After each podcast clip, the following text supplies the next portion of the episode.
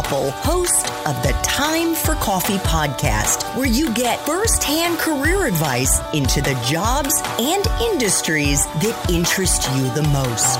And before we start today's show, I have a quick favor to ask you. If you haven't already, I'd be incredibly grateful if you'd give us a rating and a review on iTunes. And if you're like me, you need to do it now because you'll forget later and because it's the best way to help others who may be in search of career advice to find this free resource. So press pause if you haven't done it and do it right now. I'll wait. Thanks so much and enjoy today's show. Hey there, Java Junkies. Welcome to another K Cup mini episode of Time for Coffee. By the way, K cups come in three sizes single, double, and triple shots, or roughly one minute, five minutes, or 10 minutes in length. So if you don't have time to throw back an entire caffeinated career conversation, these K-Cup mini episodes of T4C can give you a quick caffeinated fix, whether you're on the go or you only have a few minutes to binge. So grab your mug and take a chug, cause it's time for a caffeinated career double shot K-Cup with my guest, Rose Catherine Pinkney.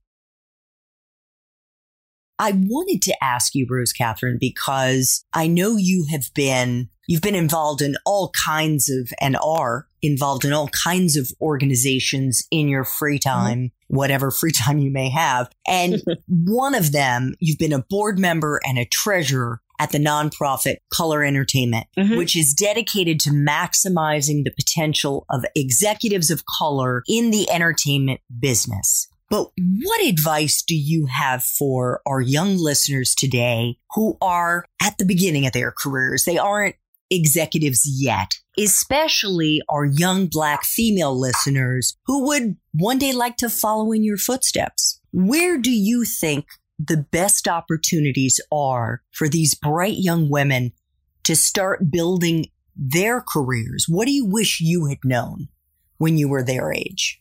Well, I would say that networking is the most important thing anyone can do in this business. So you want to believe that you have some God-given creative talent, whether you're a writer, director, or an executive. You you you need to start out believing that, or else you should just run away. But beyond that, the things that you can do for yourself are networking. And that is meeting everybody you can along the way who you will probably run into them later because that's how this business works. Somebody that you gave a job this week may give you, may be the, the person that gives you a job a year later. I've had that happen to me plenty of times but it's networking. It's networking for information. It's networking so you have role models. It is reading and following the careers of the people that you are interested in. Even if you can't talk to them, you can find so much information online. You can go to company websites and read about people so you can see what their journey was to get where they are. But it really is just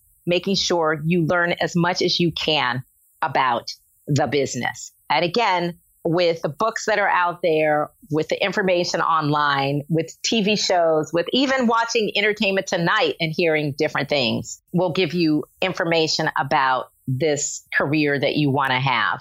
And I think, given the George Floyd situation, America has paid a lot more attention to some of the things that happen in the Black culture. And we are often told you've got to work twice as hard and be twice as good to get half as far that applies here too. And since a little hard work never hurt anybody, I don't think that's bad advice to give. But it really is just making sure that you're ready for whatever opportunity is presented to you when it's presented to you, but also making sure that you're doing the right things to have those opportunities presented to you. How uh, can uh, they identify other Black female executives in the entertainment industry? Is there, uh, for example, going to the color entertainment group website, would they then be able to identify where these women are working or so that they could potentially reach out and maybe have a virtual networking call yes. with them? You can, but I would say that you should know, and you know I've been very transparent. The women that give back, give back a lot already. And so for them to get in, an email from someone they don't know that they haven't met, that they don't know a lot about, you're going to have to really stand out. And I don't know how to tell you to stand out, but each of your own personalities might be able to help you figure that out. And you have to decide what it is that you want.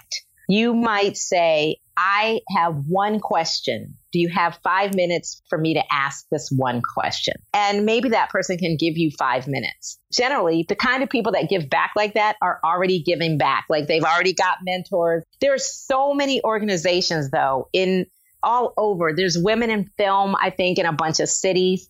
There's a lot of entertainment organizations just around the country that you should associate yourself with because that's when you'll first start the networking. Whether you're studying entertainment in some form in college or not, if you're not, then still associate yourself with the people that are. Because your networking isn't always up high and higher than you. And in sometimes it's right around you because those are the people that are going to grow up with you and make a way for themselves and a place for themselves in the business at the same time you are. Oh, I know what else if you can afford it and by the way, half of it is free. Read the trades every day. Read what's happening on Deadline.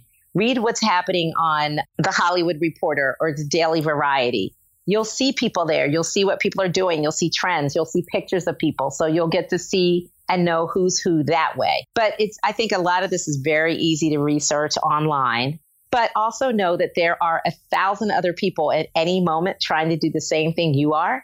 And I, I say that to say that it's difficult, but it's certainly not impossible at all. I'm a little country girl from Brandywine, Maryland, who wanted to make TV. I didn't even know what that meant until I was in grad school. So it can be done. You just have to really spend time. And that often means doing the extra stuff, doing the stuff that you don't get graded on, doing the stuff that your family won't care that you're doing, you know, it's watching the actor studio. It's watching any of the TV shows that do interviews with entertainment related people. There's just so much information now, and you've got the ability to get it. Yeah. But you really have to decide that that's what you want to do. And then you got to figure out how to get yourself to LA or Atlanta or New York so you can be around the people that are really making the shows. Thanks for tuning in to this K Cup mini episode of Time for Coffee. If you want to listen to our entire caffeinated career conversation, please check out the show notes for this episode. Thanks so much for listening to this latest episode of T4C. And if you're interested in learning more about my coaching services for confused college students and recent grads, feel free to check out the Time for Coffee website under the coaching tab at time, the number four, coffee.org, or text me at 202 236 5712. That's 202 236 5712.